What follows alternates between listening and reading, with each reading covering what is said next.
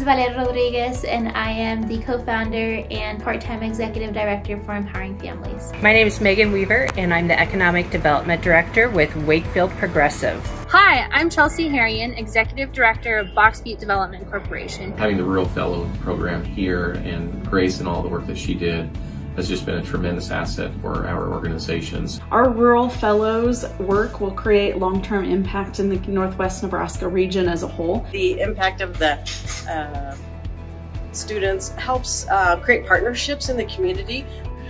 So the impact on the our community, the Gering community, and the immediate area of what Esther and Lauren have done is basically going to set the roadmap for us moving forward on what the next steps are for our downtown development.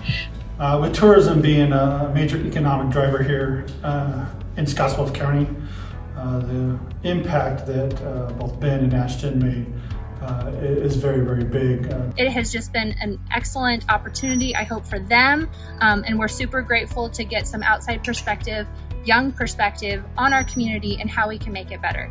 This experience helped me become a more inclusive community leader by giving me the opportunity to learn from two rural fellows from different backgrounds and learning more through the academy about my own strengths. The work that these interns did here at Scotts Bluff National Monument, part of our Gering Scottsbluff community, is very valuable to us from the organizational standpoint, they have been able to provide a little structure to, to our organization and breathe new life into what we, we do.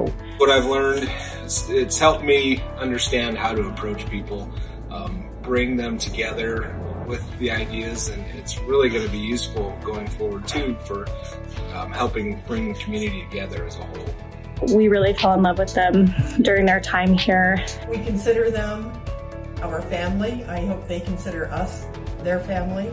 We very much appreciate what's happened and uh, looking forward to see where this goes in the future.